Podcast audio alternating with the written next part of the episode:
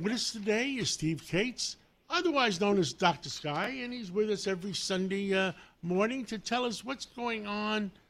Well, Mars, Venus, the moon, and the skies. Well, Steve Kates, what's going on?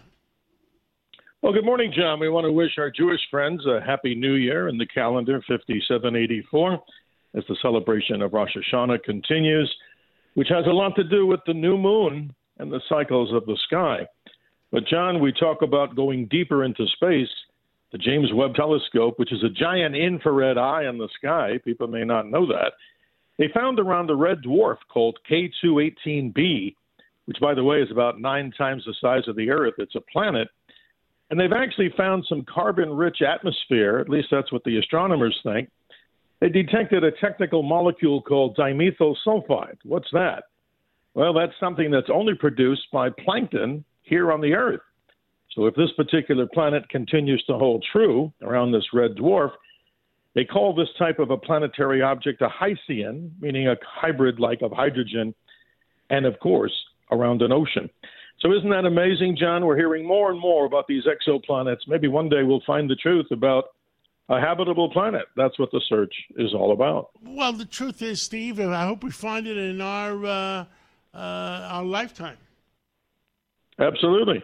Because the closest of the habitable planets, just in case people were curious on this Sunday morning, around the nearest star, a little red dwarf called Proxima Centauri, there's a little tiny star, which that is a star, that has a little tiny planet called Centaur B. And it's only 4.2 light years away. And in the world of astronomy, that's just like it's around the corner compared to some of these other objects. But, John, this gets even more fascinating. Let's go to the planet Mars and open up our minds more. The Perseverance rover has been working on creating and producing oxygen on the surface of Mars with a little tiny experiment that's very costly. It's called MOXIE. And what's it doing? It's like a fuel cell in reverse, it's an electrolyzer. And without all the technical details, what it's done, it's created 122 grams of oxygen and that's enough oxygen for a small dog to breathe for 10 hours, which means in the future, once we go to Mars, we now have the technology at least to see how we can turn carbon dioxide into oxygen. A most amazing technology story, don't you think? Well, someday, if we can habitate the planet, if we ever can get there, uh, and so many uh, problems have arisen where the fact is we're being told that the human body can't take being out there for for that long a time. So uh, there's You're a lot right. of challenges. Absolutely. And the big one we've talked about before, and I know this is really a technical subject beyond my area that I specialize in, is that of radiation in space. The longer you go out in these long missions into deep space, cosmic rays, radiation, of course, will eventually permeate spacecraft. So the bottom line is maybe not necessarily good for your health, but that's a whole nother story. But we always end off on two things. We got the mystery of the week, John, and here we go. More information about how the universe was created and the mysteries. Now we find out that the universe is made up of these vast shells of matter called cosmic bubbles. What's that? These are galaxies that cluster into vast bubbles that are held together by what we haven't proven yet, but what astronomers and cosmologists think is dark matter. Remember, 25% of the universe, John, is thought to be made of this material called dark matter, if it's material at all, and only 5% of the universe is made up of what we call baryonic matter. That's the stuff that we're made up of. So this is fascinating as the universe continues to expand. We expand our minds here on this particular show every week, and we're so grateful to reach out across America on the Cats Roundtable. And finally, in the live sky, we've got this. We find out that the moon, of course, goes to new. We find out that if you look into the southeast after sunset, Saturn is there. Early morning risers, that object that you see in the east is not a UFO. It's the beauty of the planet Venus, the brightest of all the planets.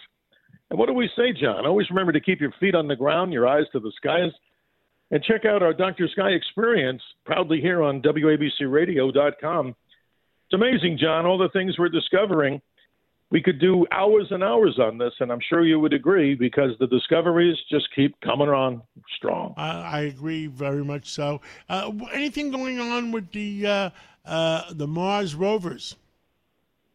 Well, what I mentioned before, the Perseverance is actually collecting or producing oxygen. The other rovers, I'm amazed that even continue to even operate because of the longevity of these big, you know, robotic spacecraft. But John, was it possible simple, to uh, last this long? The the other one? Well, actually, they're going way over their expected lifetimes. And we have to remember, we're talking about solar power. But let's talk just briefly about that Ingenuity helicopter. That's incredible. And what people can go to is our WABC Dr. Sky experience. We have an exclusive interview with the chief pilot of the Ingenuity helicopter.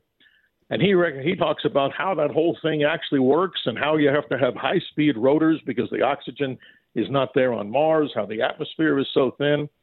But John, honestly, always honest with you and the audience, I think it's going to be a longer time than we thought about sending humans there because of the issues you and I were both talking about about health issues and radiation.